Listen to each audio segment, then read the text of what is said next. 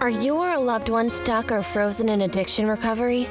Are you inspired to drop old and limiting beliefs about who you really are? Process your emotions, disarm the inner critic, and move from self loathing to self embracing with Melissa Armstrong Coaching. With online one on one coaching, small group coaching, and workshops, Melissa Armstrong can help you find the magic in the darkness. Check out Melissa Armstrong at www.strongarm.ca. That's www.strongarm.ca. It has been said that the opposite of addiction is not sobriety, it's human connection. Here, we connect anonymously. This is Addicts in the Dark with Quick Nick. A new report shows that opioid related deaths amongst teens and young adults in Ontario, Canada tripled from 2014 to 2021. And researchers from the Ontario Drug Policy Research Network at Unity Health Toronto say that teens and young adults are accessing treatments significantly less. Why might they be accessing treatment less? Well, I'd say it's mainly stigma. And we'll continue to try and break those stigmas. With caller 42 and their story about addiction.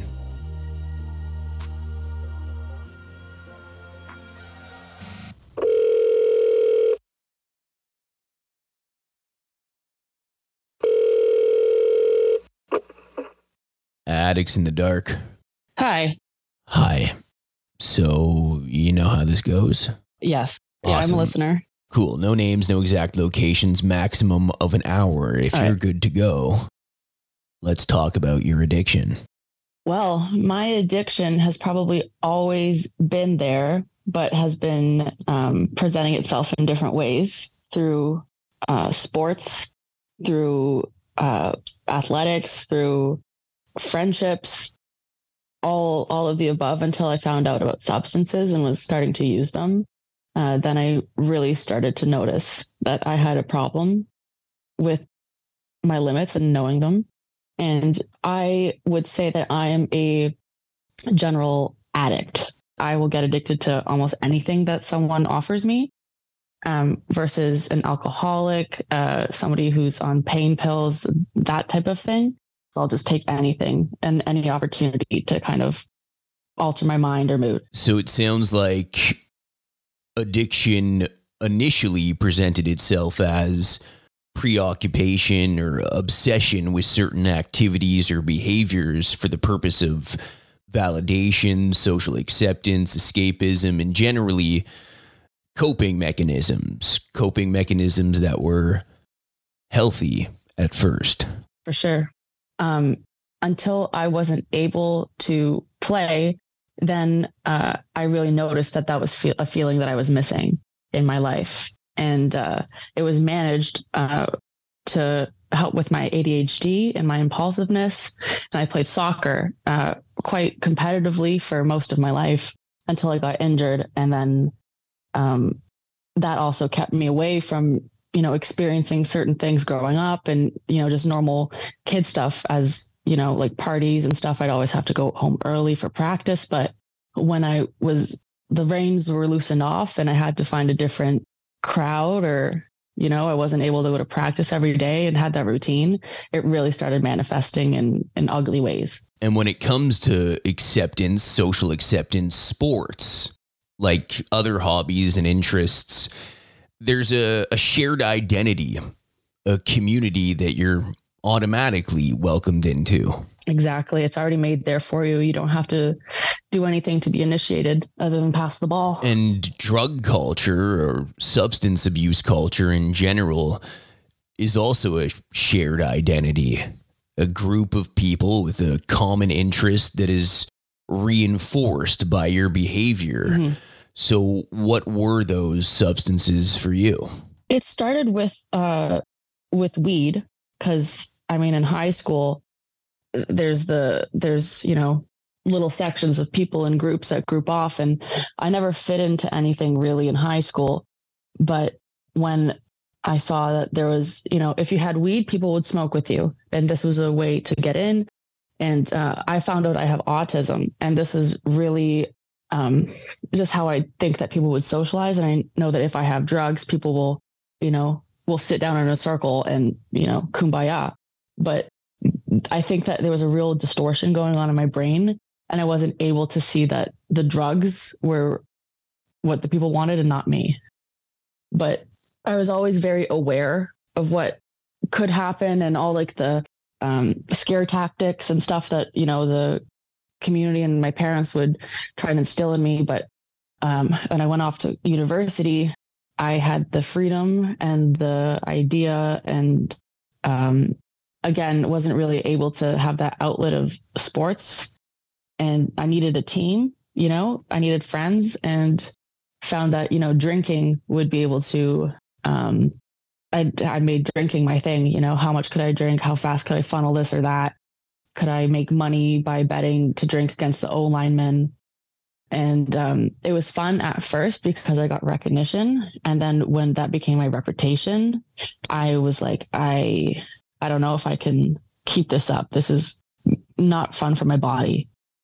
But then I started to kind of need it between classes.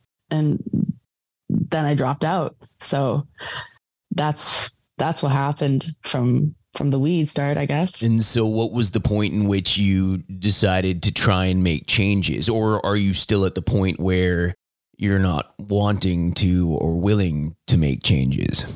Well, I think that just a couple weeks ago, I actually came to the realization that I have a problem. And this has been going on for four years. But last week, I'd say, um, or whenever I uh, reached out to you, was when I understood how powerless I was against all of this stuff. I knew that I had an issue. I knew that I couldn't do it in controlled setting or like not controlled setting, controlled drinking with my friends. I'd always be the one that would, you know, go too far, do that too much and and then start seeking other things, but I didn't understand how powerless I was against the idea of um, an inebriate until a couple weeks ago. So I understood that I had a problem. Uh, I didn't want to, I was in denial. I didn't want to do anything about it. You know, I was doing well. So I thought I was really putting on a good show. A bunch of the counselors at the university were trying to act, like make me seem more depressed so I would have medical clearance to leave because I obviously was not doing well. I didn't look healthy, but I I felt so good. I felt so good in my head and no one could tell me differently. And I was in so much denial. And I didn't want to, I didn't want to really look in and see what was happening. And then that just spiraled on to returning back to my hometown, hanging out with people I would have never hung out with, um, to do things I would have never done. And then it kind of perpetuated from there. What were those things that you would have never have done? Oh gosh well, the things that I thought that I would never do, I thought that I would never, you know, sleep with someone for drugs. I thought that I would never get kidnapped. I thought that I would never, you know, be running with a certain type of person. Um, but I was doing this all with the thought in the back of my head, oh, don't worry, I'm going to get something out of this. I'll get some some tangible um, drugs out of this and it's such a grimy feeling. It's so grimy. And I knew that I was better than this, or at one time I was better than this, but the person who I was at that point and I allowed to be surrounded, allowed myself to be surrounded by, wasn't able to get up and out of that situation because I felt like I was at that level. So nothing was too low for me. Nothing was too low for you or maybe you didn't think or realize or, or wanted to believe that you were as low as you were at that point. I felt that I was brushing my teeth and having showers, and no one could tell me differently, and that no one was able to, you know, I felt that we were all a similar type of person and that they were all so misunderstood and this and that. And it was not, it was not the case at all. I was just clouded and distorted thinking.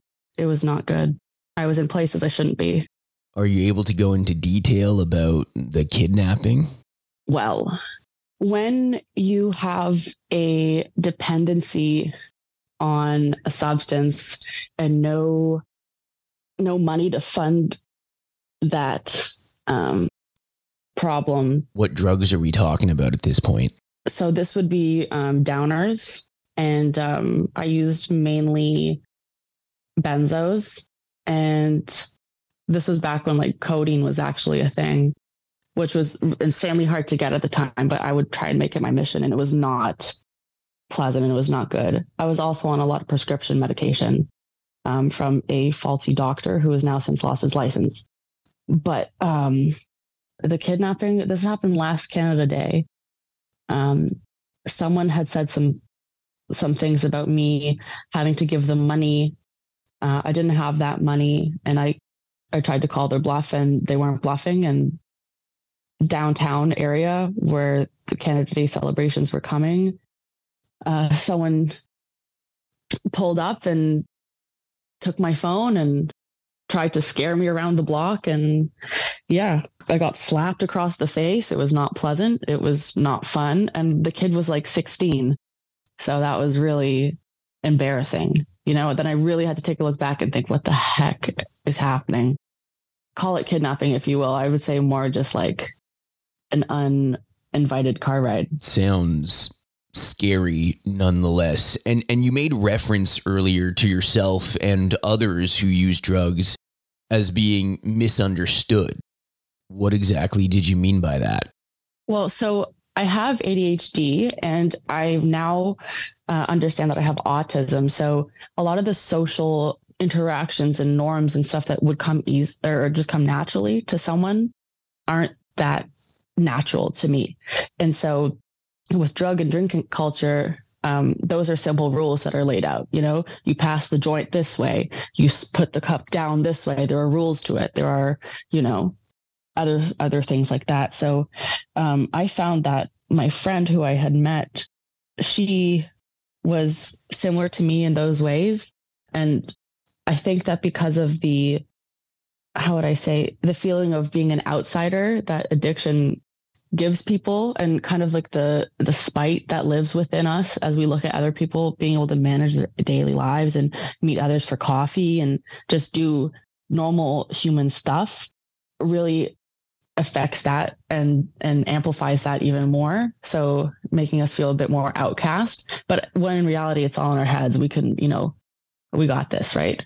But i think that when i was surrounded by other people who were doing the same behaviors and patterns and choices as me, I wasn't seeing anything as wrong. I was I was excusing them and I was defending them because I would say, "Oh, well, so and so's been through what I have. I'm doing this, they're doing this. It must be what people when something like this happens is what we're supposed to do. You can't tell me anything." Yada yada yada. Obviously, not healthy thinking, just excuses. And so you were justifying it to yourself for a while. What made you feel as though you were, for example, ready or willing to make this phone call to me today? I think it's honestly just been time to get honest with myself. The only two times I've been honest with myself about my addiction was for intake at uh, at a rehab program I was going to, and the nurse on the phone asked me a list of drugs that would have been in my system. And I was like, holy crap, like she knows these drugs. She knows what these drugs are. Like, what is this? And I started crying on the phone. I was like, "Oh, I'm so sorry, dude." Like, she, and she had to tell me, "It's okay. Don't worry. It's not. This is what we have to do." That was the first time I'd I'd felt seen, like, not, and not wanted to be seen, like like caught off guard, uh, seen for what I was actually going through. And then this time, um, I saw myself and I was so taken aback. I was amazed at how little control I had. And I knew I had to reach out to someone I knew who's in the sober scene. Uh, seven years, I think he has. And I just, I said, Hey, like, I need help. What do you do? What works for you? Cause I don't have the luxury of, or I don't know if it's just me that sees this. There's some people that take sobriety like uh, a gender reveal and they'll post all about it and it's it's a huge celebration but i still have that stigma with mine. I don't want people to know about me. Like my like if you were to see me on the street, I try not to look like that. And I know I don't look like that. But yeah, it's it's tricky. I don't want anyone I know to work with to know that I'm going through this. But tricky seeing yourself for what you are the first time and, and knowing there's got to be something else done about it. Yeah, that's a, a huge part of the struggle. The struggle of wanting to be authentic so you can get help, but also fearing judgment when you get help. It's a it's a delicate dance. Exactly. Yeah. So yeah, and every every time I would do a, a drug a bit more potent, I would excuse it. I would um, I would make excuses and I would like pacify myself by being like, oh, you know what? It could have been this. It could have been that. And then there's going to be a point where there is no more this and that, and that'll be all.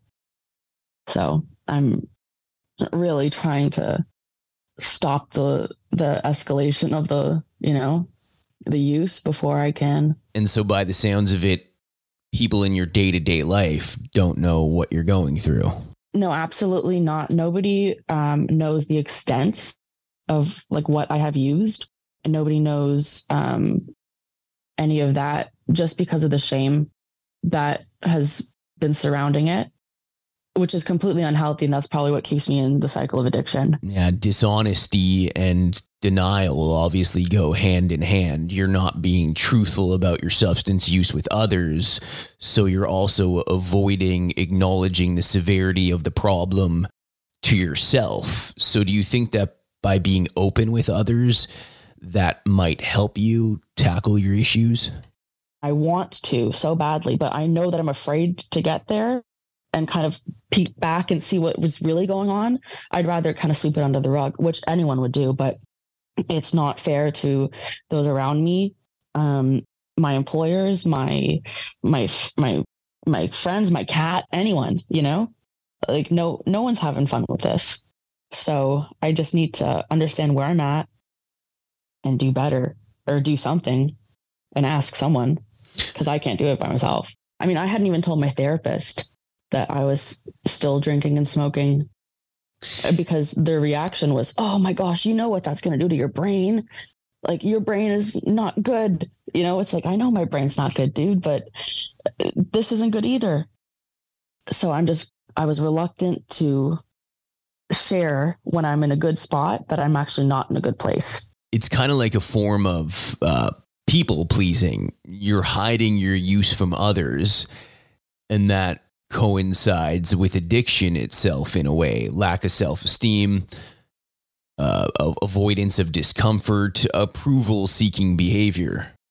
Yes, that's that's why I um again the people pleasing and like the autism goes like hand in hand because they can't gauge reactions unless it's like a blatant smile and like blinking smile on like somebody's face um it's kind of like ella enchanted right and then that also feeds into peer pressure uh, and people pleasing and just so i will please people really that have no part in my life or purpose in my life just to be able to fit in for that one second you can get off the emotional roller coaster with Melissa Armstrong coaching. Go to strongarm.ca for more.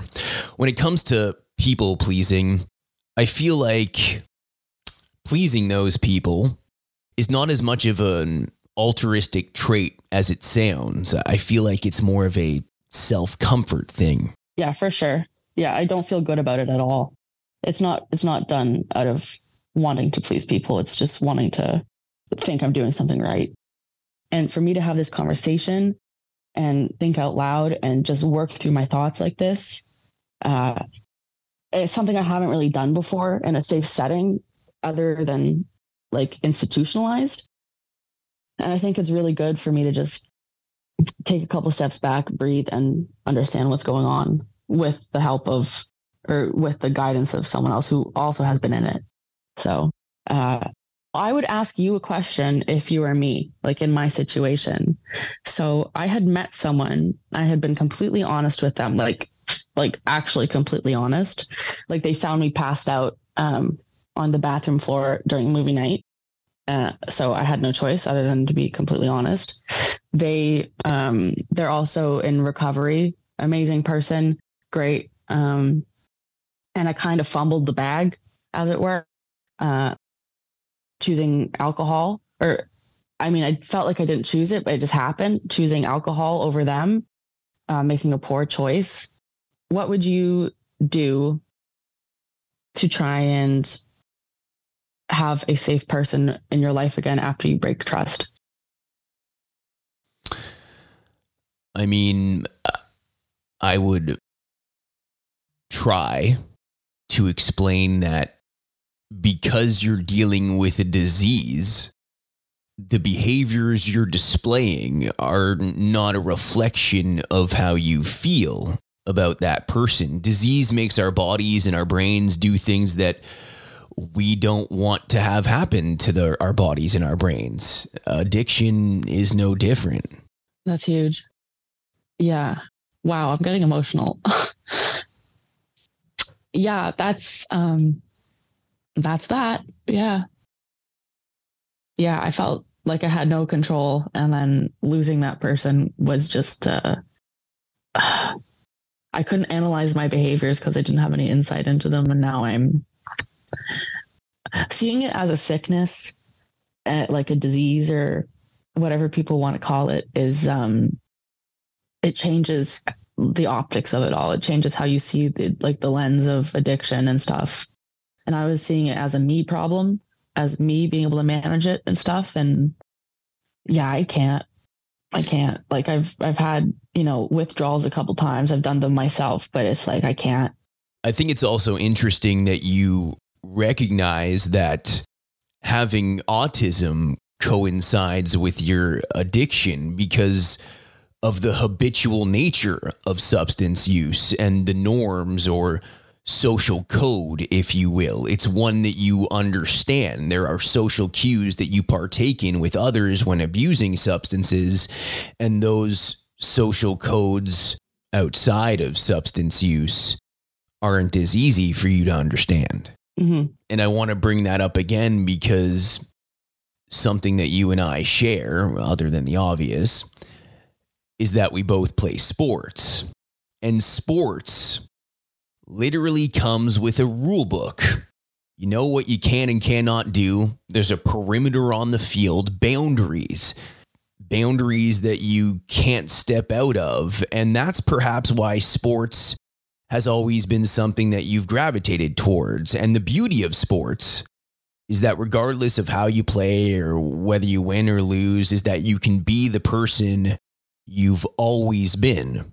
The person you were before addiction, the person you can be, the person you want to be, and you get to see and be who you are when you're playing your sport. And based on how we started this conversation, you said it yourself who you are or part of who you are is an athlete. And so, if I could offer any advice today, it would be to get back on the soccer field. I really want to. I really want to. I have a soccer ball in the apartment. I just got to go. Oh, that really touched me, dude. Like, I saw myself as a kid when you were talking.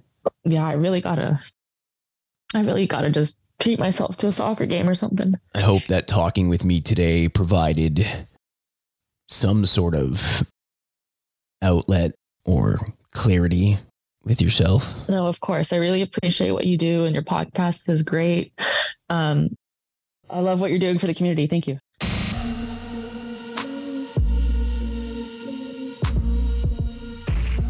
Breaking free from the cycle of addiction demands introspection and resilience, which is why reconnecting with hobbies and interests can serve as a powerful antidote, offering a pathway to fulfillment and purpose beyond the confines of substance abuse. Whether it's through sports, art, music, or other activities, Rediscovering passions can ignite a sense of joy and accomplishment that addiction fails to provide.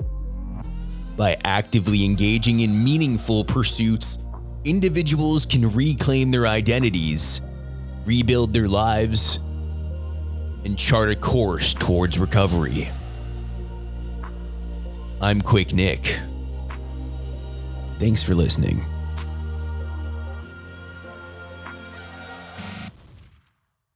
Addicts in the Dark is brought to you in part by Melissa Armstrong Coaching.